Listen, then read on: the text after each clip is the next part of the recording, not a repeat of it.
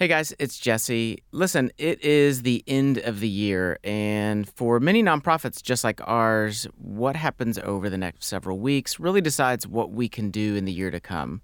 So here's the deal if you have benefited in any way from this podcast, or if you appreciate the work that we're doing, if you want us to continue, we really need your support. We depend on listeners like you to make this happen, whether that's a small gift, whether that's a large gift we really need you. We need your help. And we would be so grateful for your compassionate and generous gift. In order to support us, you can just head over to lovethyneighborhood.org slash donate. It's an extremely simple process. It does not take much time at all. So if you're listening to this and you think, well, I can only give five bucks, that's not going to make a difference, it would make a difference. So please head over to lovethyneighborhood.org slash donate. We would be so grateful for anything that you give.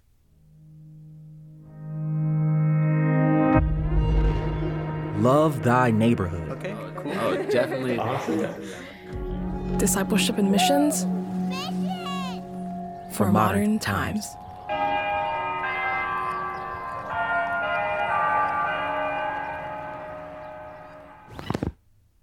When we talk about, like, hey, we're called to love others, we're called to fight for the unseen, that stuff, I'm like, yes, let's get in line with that. Let's build a framework around that. Let's mobilize. I think the hardest part to relate to God is that that intimacy.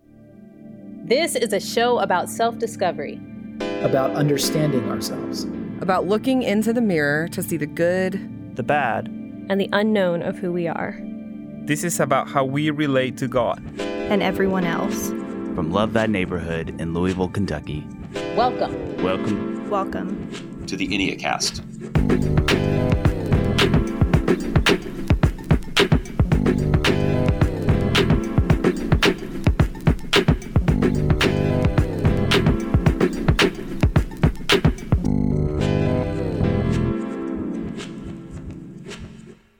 Welcome to the Enneacast. I'm Jesse Eubanks. And I'm Lindsay Lewis. Every episode, we walk you through the Enneagram, and today we are beginning to make our way through the body triad as we continue our series on how our personality impacts our relationship with God and our approach to faith. So we're going to kick things off with type 8.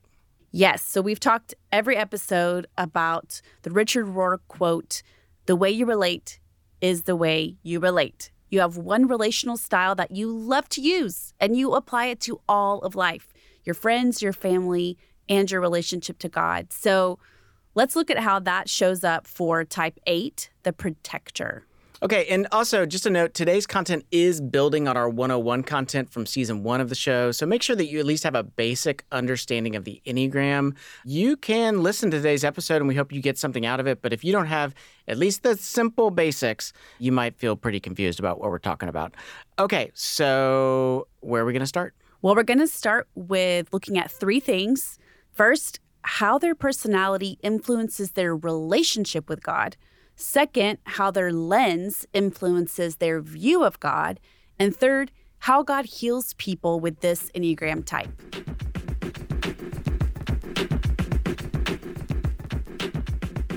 First, let's explore how their personality influences their relationship with God. Lindsay, give me an idea of like what this looks like when it's healthy. When I picture a healthy eight, like a spiritual healthy eight, the first thing that comes to mind is just zeal. Yeah. Like a king, a zealous king. You know, we picture in the Old Testament, you know, that they are righteous, they're passionate, you know, they're fiery for God. They use all of their energy and their focus um, to fight injustice, mm-hmm. to lift up those who are weak or needy, or to bring fairness. And they've got that shepherd quality, like, but not the like sitting on the grass playing the harp, mm-hmm. more like the using their shepherd staff to beat away the lions. Yeah, right, right. Um, but then I think when they're healthy, there's also this sense that they know their limits. Yeah. That they are not afraid to recognize their need for God and that they need mercy just as much as they need to show mercy. Mm-hmm, mm-hmm. I also think, like, when I think of like a healthy eight in the relationship with God, like eights are so grounded in the moment, right? Like Mhm. they're just so present. And there's a sense in which they are very present to God. Like they are swept up into the ongoing action of God and his present work in them and around them. Like I can struggle, Mhm. like I get a little stuck in the future, stuck in the past. Like I can Mhm. really struggle to be present. Like eights are so good at that. And and they bring that, you know, into their relationship with God.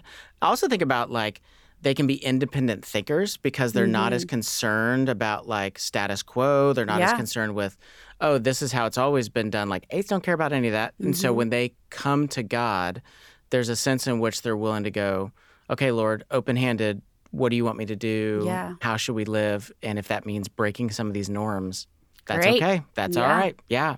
Okay, so that's the good news. Uh, we also need to look at the ways that their personality negatively influences their faith. Mhm. Yes. So Lisa Vischer told us in episode 75 that psychology informs our theology. In other words, our personality is flavoring our theological emphasis. Mm-hmm. And sometimes that flavor can get really strong Mm-hmm. and can lead to a slanted rule of life. So the way you order your days becomes all about one particular emphasis instead of balancing right action for the right moment. Yeah. And, you know, for the eight, they have this tendency to relate to God primarily through victory. Mhm. So, like, what does this overemphasis on victory look like? God becomes this cause to fight for. Mm. So, we are going to be victorious against those that are coming against us, those that are coming against God. But there's actually not this intimacy with God. Mm. So God is a Mhm. cause, but God is not actually somebody that feels relationally close. There's also can be this temptation to bend their theology Mhm. to become about God's strength and victory while minimizing uh, his mercy, his Mhm. compassion, or even if you think about like Jesus had this remarkable ability to not need to control outcomes. Yeah. like so many scenarios unfolded in which he just he let people walk away. He allowed the soldiers to take him. Like there are these moments where he goes okay i'm surrendering to this. And that's that's tough when Mhm. an eight is really unhealthy. Yeah, and just like you were saying, in the healthy side, so often what is healthy and unhealthy are just two sides of the same coin. yeah. So, like you said, they're willing to say, God, I'm open handed, show me the way.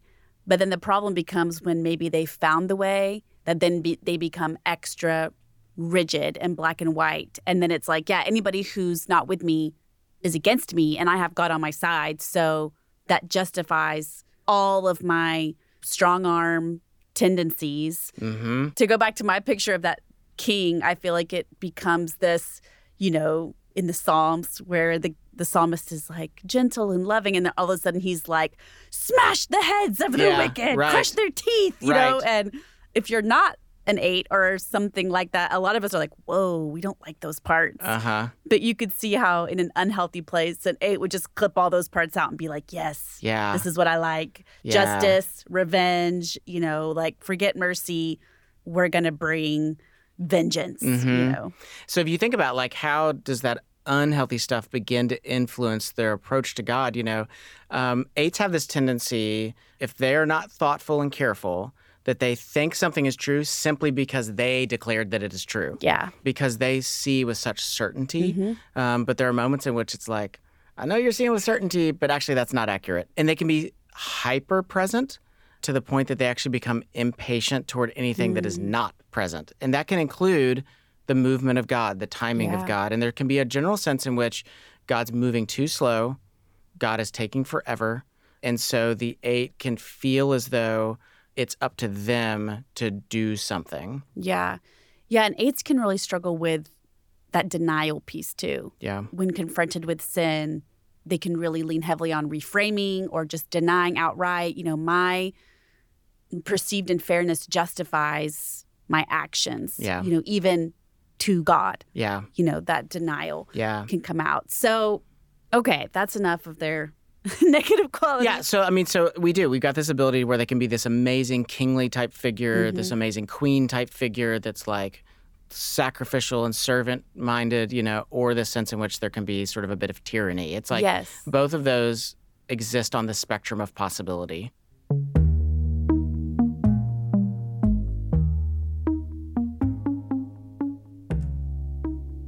Okay, that's how this type tends to relate to God. But one of the main reasons we relate to God incorrectly is that we see him incorrectly. So, how does the lens of the type 8 distort the way they see God?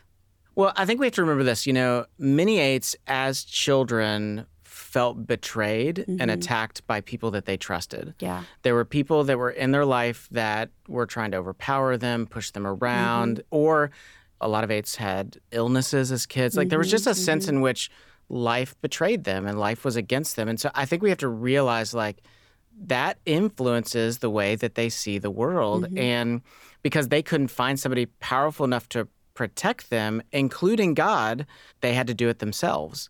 And so this this leads the eight to imprint their wound on God Mhm. and to misjudge his character.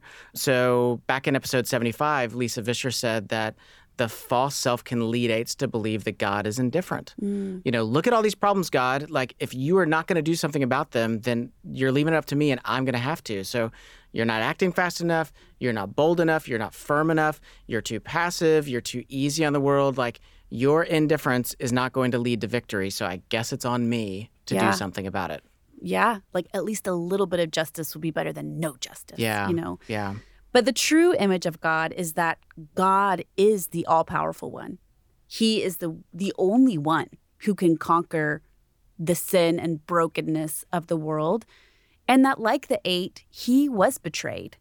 You know that people took advantage of him. People tried to control him, but he embraced his weakness out of love and he wasn't afraid of conflict, but he also was gentle with Yeah. people, you know, and that he talked about defending the least of these. He talked about the sheep, you know, who are lost. And so he relates a lot with that eight energy of, yes, there are people who need to be protected. There is a fight against, you know, the powers of this world, but that he is the true father who will protect even the eights Yes. and who will never betray, and that his justice is true and perfect and completely beautifully balanced with mercy. mm-hmm. And the victory is secure. Mm-hmm. So we can trust him. Yeah. We can trust him.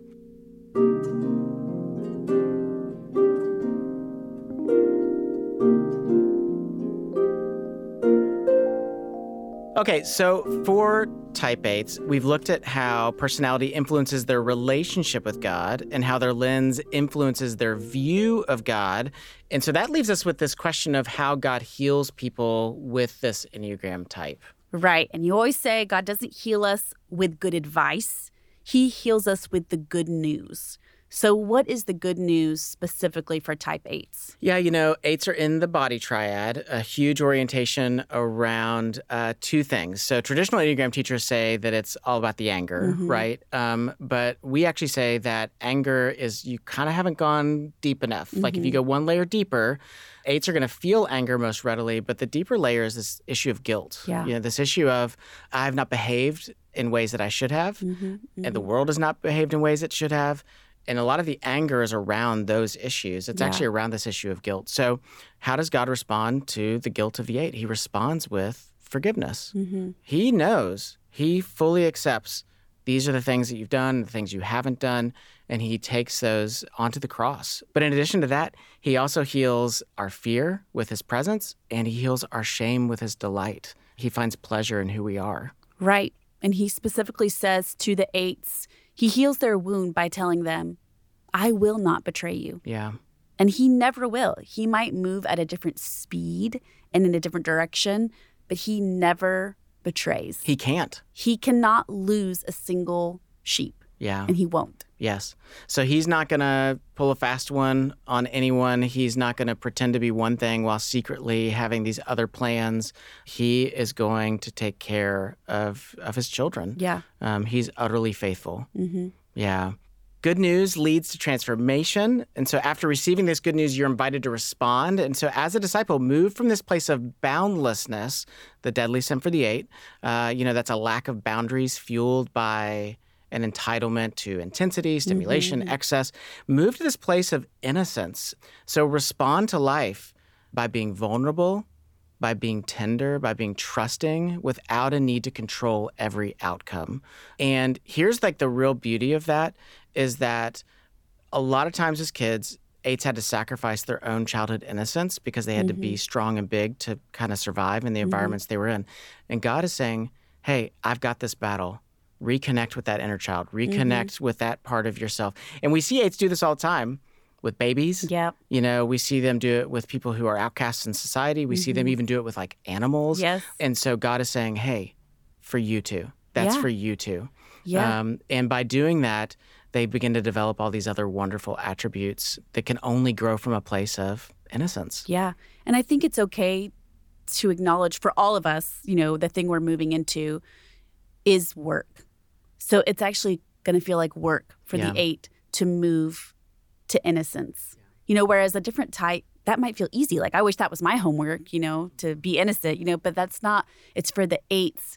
And it is a gift Yeah. that they give to the world when they bring their innocence that they're saying, I'm choosing to open up these guard doors of my heart. And that is also mercy because, you know, that's one of their virtues to lean into is this idea of mercy that you don't deserve this.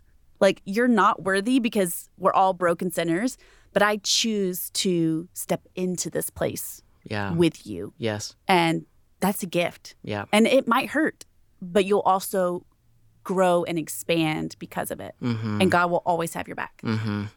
So, final tips is that AJ Sherrill talks about in his book, The Enneagram for Spiritual Formation, certain spiritual disciplines for each type. So, for the eight, their downstream discipline is service. You know, they're super action oriented. They've got more energy than the rest of us, so they can do a lot of things. And truth telling. They are going to speak the truth. They are honest. They're Yep. not going to pull punches. Yep. Um, and I would also add, I don't know if this is a spiritual gift, but that justice piece. Yeah. Like they are all about fighting for justice. Yeah.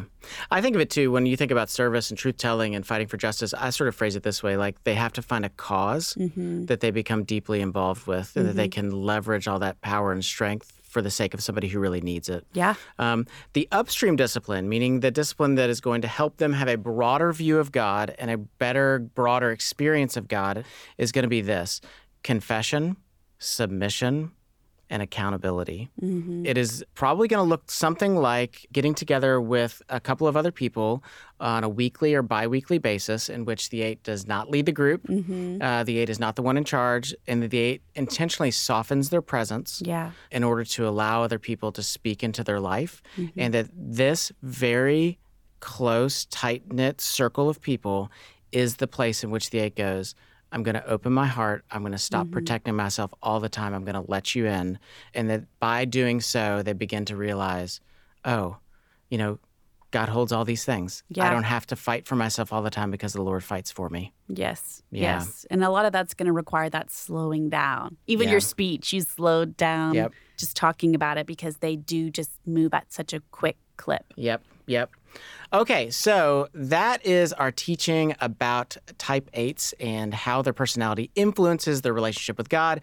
But Lindsay and I, neither of us are a type 8. Nope. Man, there are so many days I Not wish I was. close. I wish I was some days. so we would love to uh, to talk with somebody who can give us more firsthand information. So our guest today is Dee Diaz. Dee is the VP of Digital Strategy at Reach Records, home to artists such as Lecrae, Andy Mineo, and Trip Lee. Over the last five years, she has helped to reshape Reach Records' approach to distribution and marketing and help the label transition to being a fully in house distributed independent label. In her first year at Reach, Dee contributed to the distribution and marketing of over six LPs, including Lecrae's All Things Work Together, of which two singles are now RIAA certified gold and platinum records.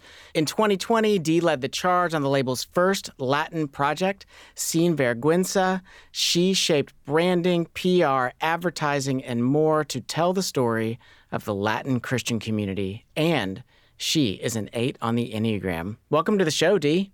Thank you guys so much for having me. Well, we are excited to talk with you. Did anything resonate from our teaching today? Yes, a lot. I loved just hearing like this very healthy view of how eights relate with God, just because I feel like there is this intensity, right? When we talk about who God is. And I just love like this picture of fighting injustice along with God, because that is the heart of God. Mm-hmm. And so many times I feel like we hear the negative views of the eighth, but I just loved that like really positive description of what the eight is when we're really healthy. Yeah, you know, I've sort of commented to people that like regardless of how people feel about some of the specifics of some of the social movements of the last few years, like a lot of the calls for justice have really been coming out of that body triad. And more mm-hmm. specifically, a lot of it's been coming out of that eight energy. You know, mm-hmm. people saying, hey, listen, the world is not as it's supposed to be. And these things are happening, mm-hmm. you know, that are not what they should be. And, and God wants us to do something about it. Like there's, eights are bringing that energy and leveraging it mm-hmm. again for people that are often being wounded yes. and hurt and taken advantage of. That eight energy has really helped shape a lot of the good aspects uh, that we're seeing socially in the last few years. Absolutely. Yeah. I think, especially thinking through 2020, justice was such a big topic then, and you're hearing so many different messages about what justice is. And it's hard when the people that you feel like are standing up for the unseen and the vulnerable their stance goes against what maybe at that time what felt like the Christian community was saying. And I just thought that it was like this really cool pivotal moment when you started to see bold Christians kind of speak out and be like, hey, actually, have you read Isaiah 61? Have you read the parable of the Good Samaritan? You know what I mean? And, mm-hmm. and just mm-hmm. starting to hear these very biblical views of justice and starting to reconcile what that looks like. Mm-hmm. Yeah, I love that. Well, stay with us because when we come back, we will continue our conversation with Dee Diaz. We'll be right back. Hey, this is Kirsten, the recruitment assistant at Love Thy Neighborhood. We recently talked with the parents of some of our alumni to ask them how serving with us has impacted the life of their child. Hi, this is Steve Lindsay from Leola, Pennsylvania, and my son Taylor served with Love Thy Neighborhood in 2018.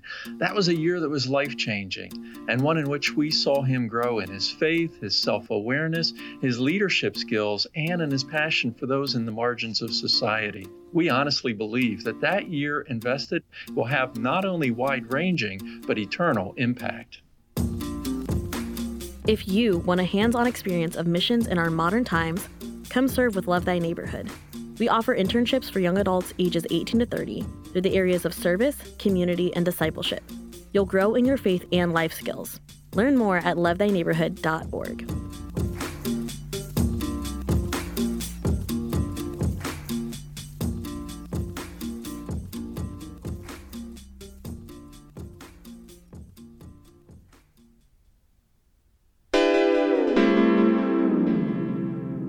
Hey, welcome back to the Enneacast. Jesse Eubanks. Lindsay Lewis. And we are continuing our conversation with Dee Diaz. So, Dee, what do you find most difficult as you relate to God? And then also, what comes the easiest? So, I'll start with the easiest because uh, I knew that this was coming and I was like, what is the easiest? I don't know. Um, mm-hmm. But because I feel like naturally I just want to just go into like, no, let's talk about the hard things. So, the, I think the easiest part is that God is a God of justice, right? And so mm-hmm. I can align with all of that stuff so easily when we talk about like, hey, we're called to love others, we're called to fight for the unseen, we are called to be a light. Like that stuff, I'm like, yes, let's get in line with that. Let's build a framework around that. Let's mobilize. That part I think is the easiest to digest. I think the hardest part to relate to God, and you guys touched on this on your teaching, but it is that that intimacy part mm-hmm. with God, right? Um, where all of a sudden, like at the end of the day, you've mobilized, you've checked things off the list, and then you're like, okay, but how am I actually doing relationally with God? And mm. so there was this time in 2019, and at this point, I'd been a believer for 10 years. I became a believer in 2009 um, when I was 16. And right around 2019, I started to, I'd already, like, like I said earlier, started to find, go through like this healing process after being kind of in an unhealthy environment. And I started to realize that I never referred to God as my father, right? Mm. Like, I was hearing so many. I, I think I was just in a community that talked a lot about the father heart of God. And I knew that God was a father. Like I, you know what I mean? Like I understood mm-hmm. that logically, but I never came to him and I never prayed to him and said like Father God. You know what I mean? Like I yes. never addressed him as God my Father. I addressed him as Holy Lord, this like authority figure in my life that laid out um like I could submit to him, right? Like I'm like, you're the God of the universe. I'm not gonna fight you. like I can yeah. I can yeah. submit to you. Um, but this like intimate, vulnerable, hey, I'm your daughter was such a foreign concept to me. Mm-hmm. And so mm-hmm. I think that that's probably the harder part for me is yeah, to come to him and relate to him as my father, as this like intimate figure that I can come and actually rest in him. And at the end of the day, be like, hey, Lord, like, I need to be a daughter right now because I've been a sister. Like, I've been a sister all day, right? I'm the oldest of 4 mm. And so, and I have three younger brothers, and I, everything that I do is to like really fight for them and to fight. My mom was a single mother for most of our lives. So I really have taken on this responsibility to really show up for them. And the moment that I realized that, like, yes, I'm a sister, but I'm also a daughter is such a it's such a scary place to be, right? Because then I, I feel like my identity suddenly shifts to this like, well, am I still enough if I show my weakness? Am I still going to be useful? Am I still going to be loved if I say like, hey, Lord, like I need I need to be a daughter right now and it takes a long time to do that you know yeah, a, uh, we interviewed somebody the other day, and she was talking about a very similar thing, like this sense of, um, and I don't know if like this will resonate with you or not, but like uh, she was talking about just hardships that she had had in her relationship with her dad, and how that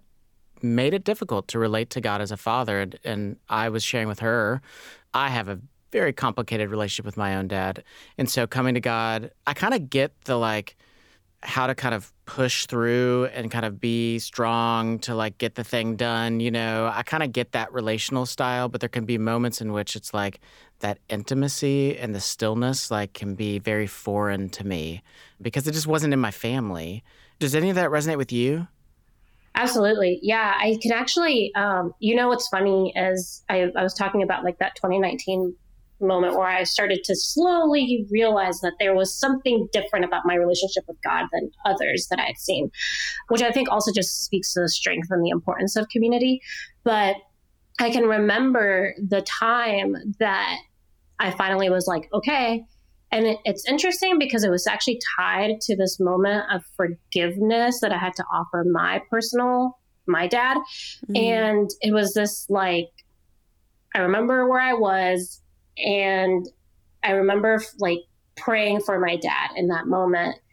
And when I did that, it was the first time that I saw my dad as like I saw him as a son mm. of the father and I saw him as somebody also needing grace and somebody also needing mercy. And I think for me, like I had to show him that grace and by seeing him in the eyes of a son of the father it kind of like I removed him from this expectation of what I needed him to be as a father, and I had to just accept this truth that that was like, oh yeah, there there is this abandonment, there is this betrayal. I had to forgive the fact that he, you know, he wasn't the person that I needed him to be.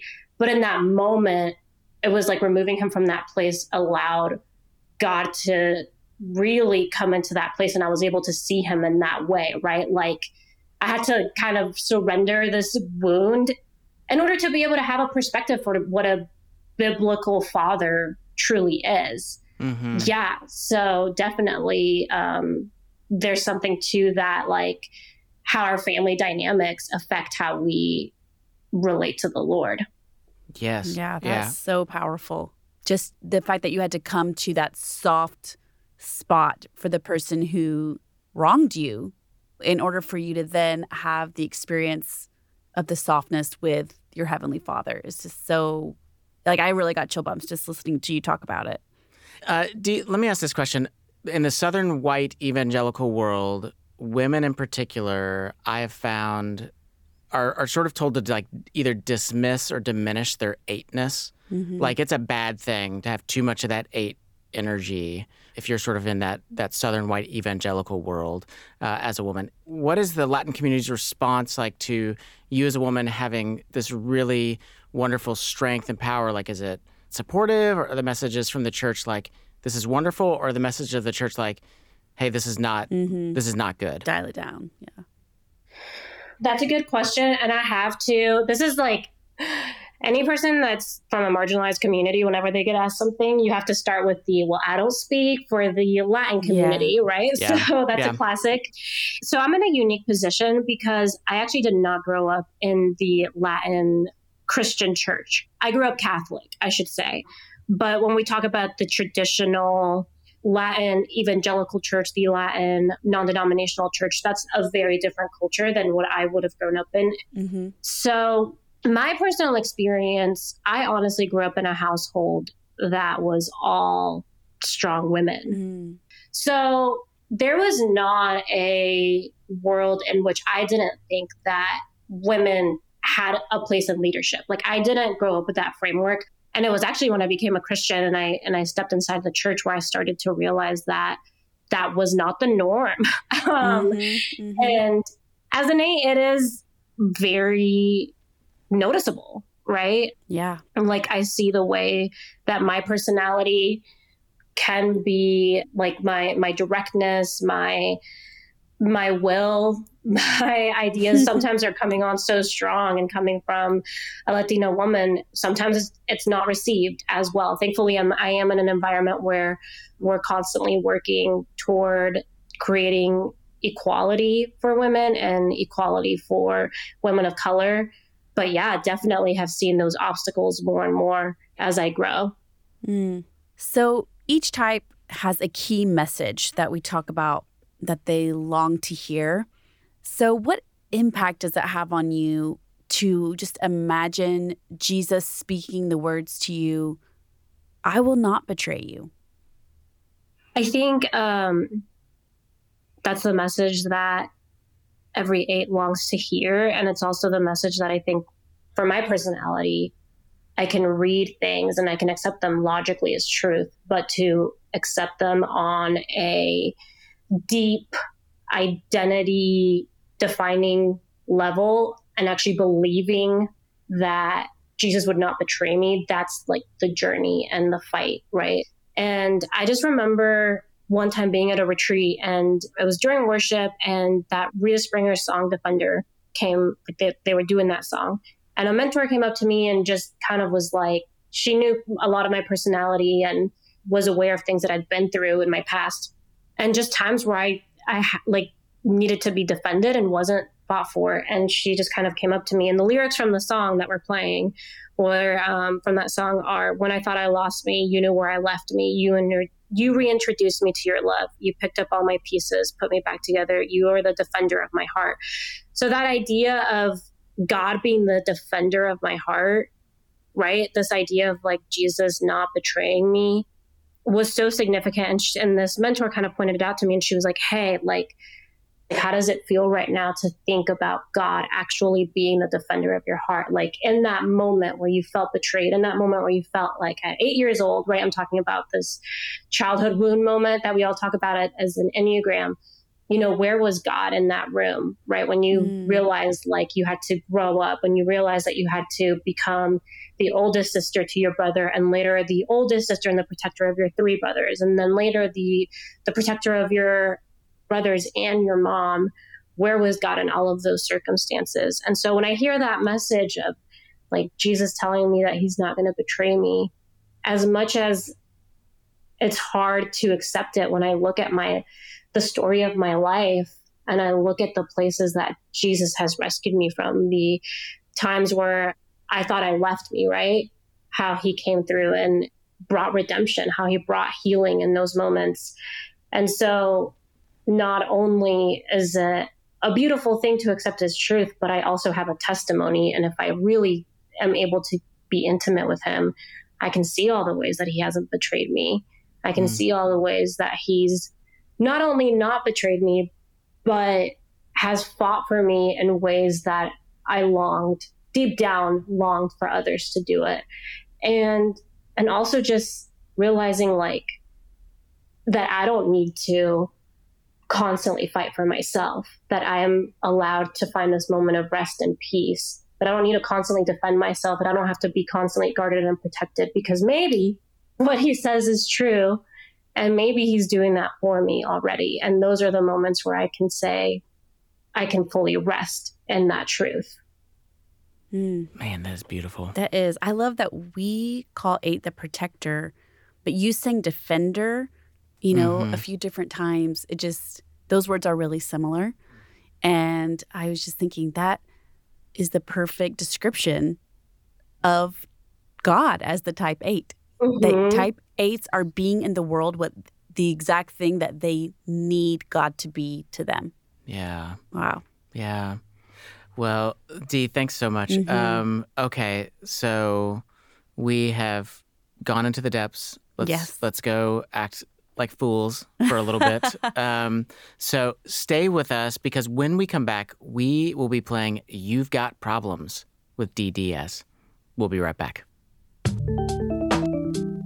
Here at LTN, we're all about helping people build better relationships. And we've actually created a brand new way to do that with our Say More conversation cards.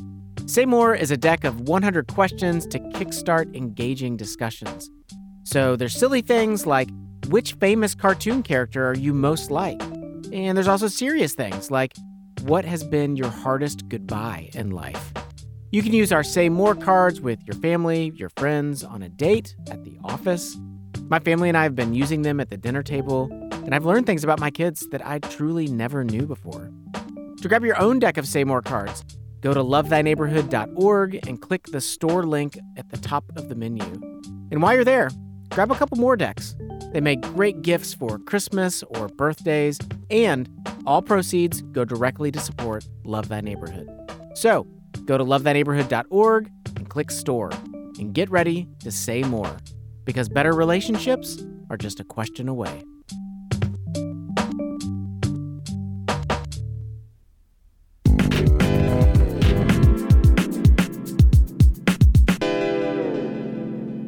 Welcome back to the Enneacast. Jesse Eubanks. Lindsay Lewis. And now it's time for You've Got Problems.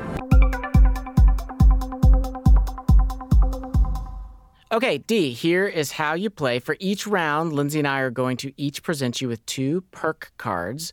These cards have wonderful, useful, just plain awesome things on them. You're going to choose which perks you would like to have in real life. However, there's a catch.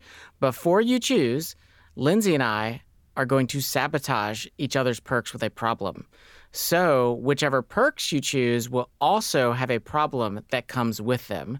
So, after we sabotage, you have to choose which set of perks and which problem you're going to go for in real life. So, whoever set of perks you choose, they get a point. We'll do three rounds. Best out of three wins. Are you both ready?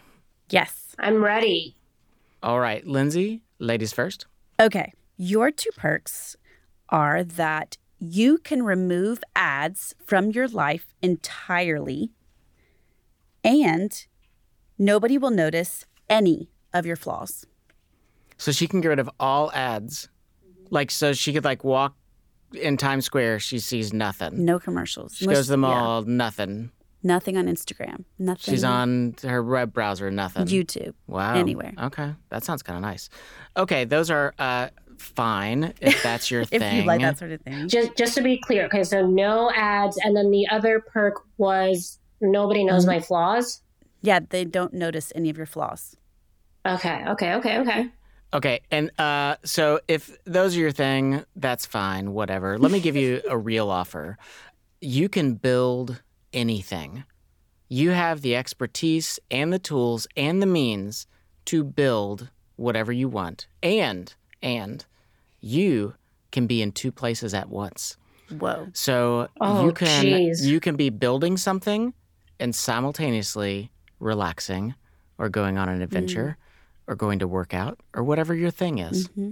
Sleeping. Yeah. Okay, so Lindsay, the problem is if you choose to be two places at once and build anything in two places at once, still every single day you will lose 10 words from your vocabulary.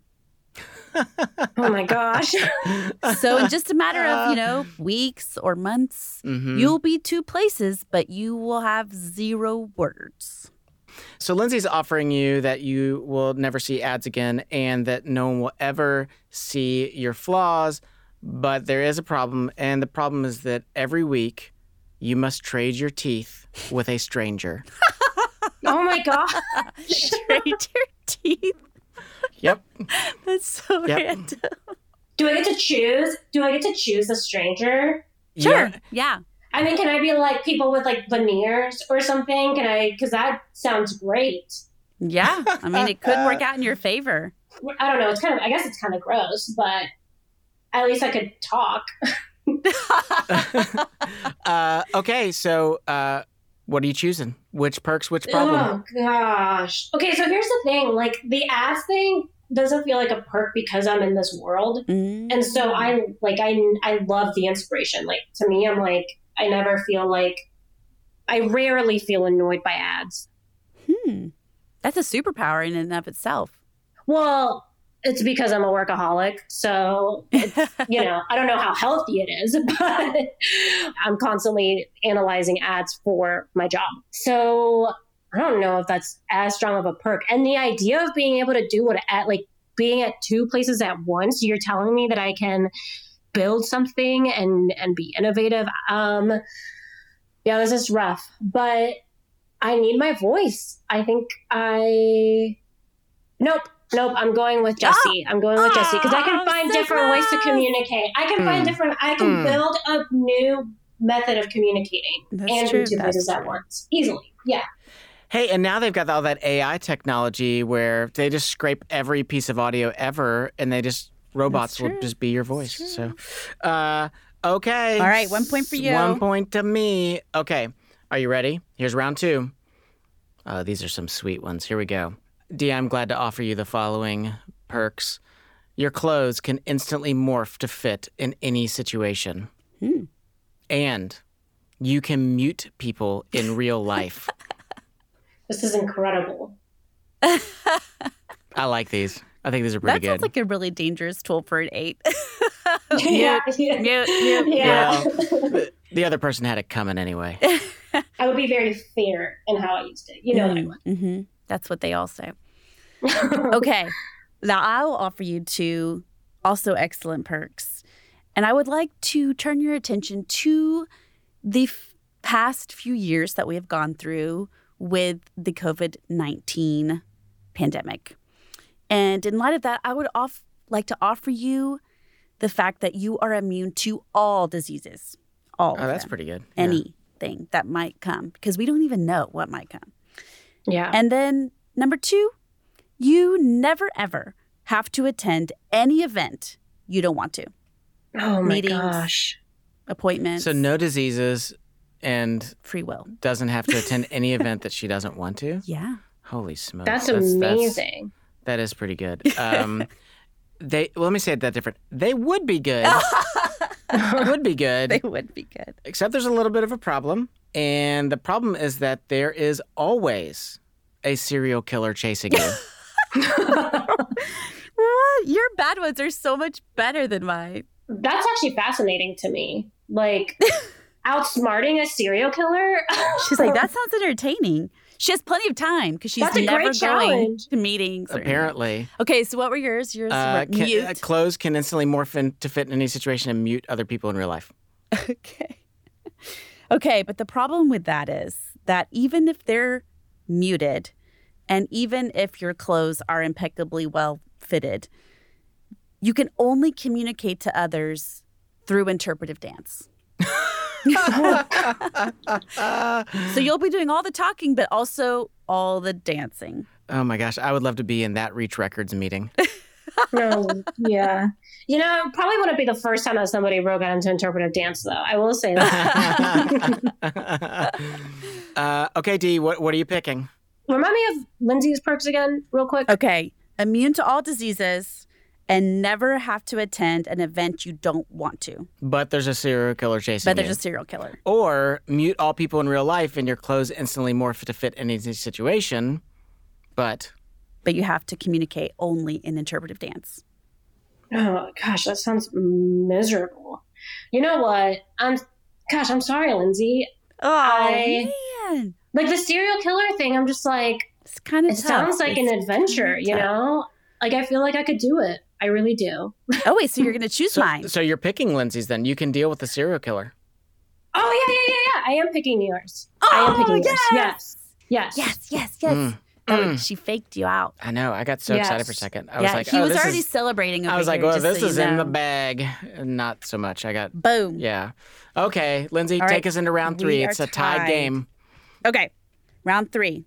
You will get an immediate response to every text that you send, and you will never be expected to respond to any text.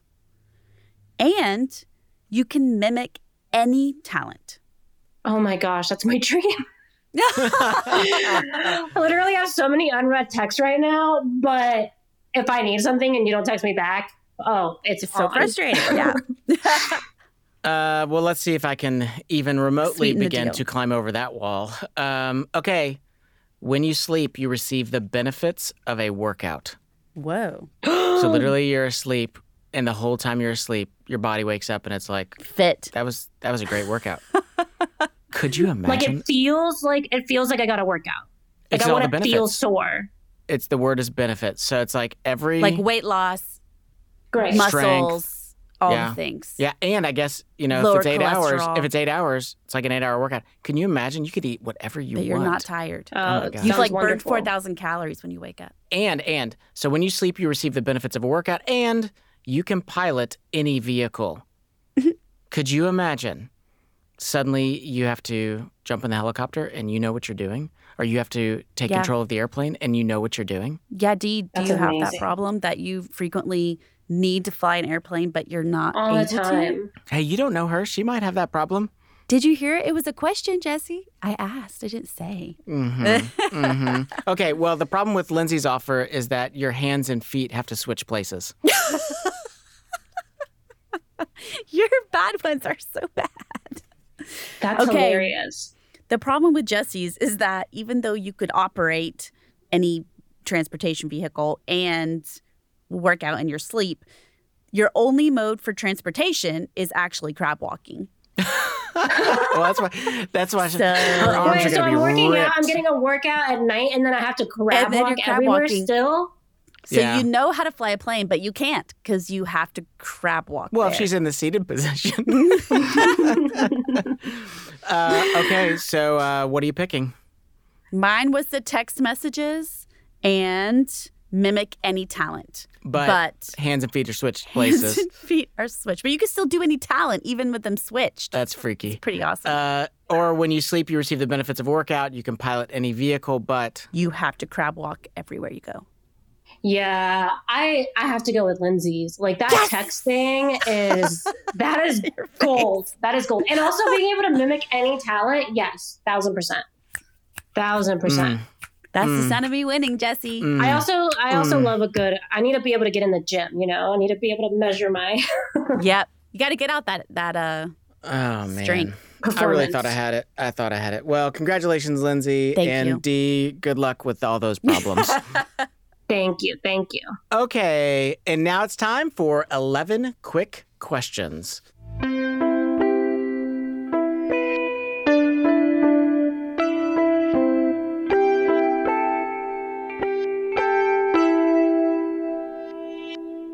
Okay, Dee, we're going to ask you 11 questions. You can answer with one word, one phrase, or one sentence. Okay, Lindsay, go. number 1. What is a word you use too much? It's not probably not a good word to say on here. Sorry. Uh you can give us like a little a, a hint.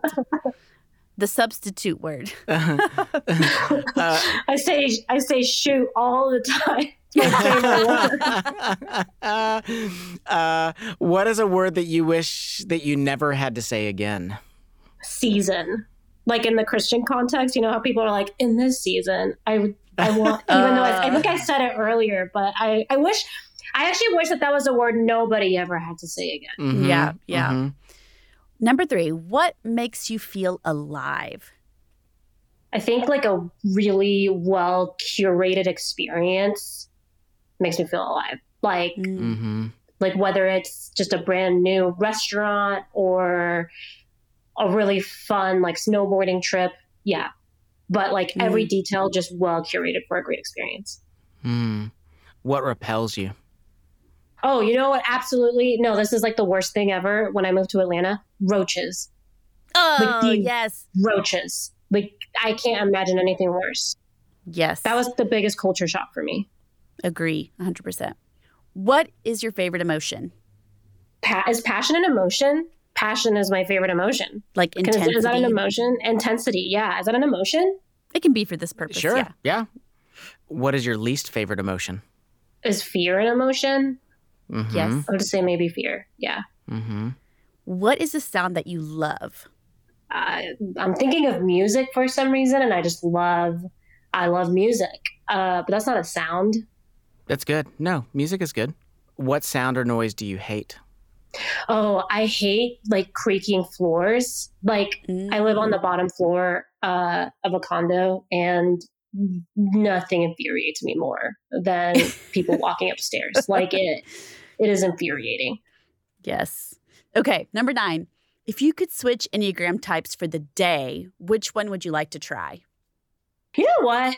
I want to know what it's like to be a nine. I just think it's so different from what I experience on a day to day that I'm curious to know like the inner workings of a nine, you know, Mm-hmm. Mm-hmm. Mm-hmm. which is interesting because I guess that's a wing, but um, I think I'm leaning more toward a seven. So Mm-hmm. Uh, number 10. If you could tell your teenage self one sentence, what would it be? I would say don't grow up. Like you don't have to grow up yet, you know, which I feel like is kind of a cliche thing, but I just grew up so fast. I hate the cliche of it, but No, it's Yeah. good. What is the first thing you'd like to say to God when you die? I want to ask him why roaches.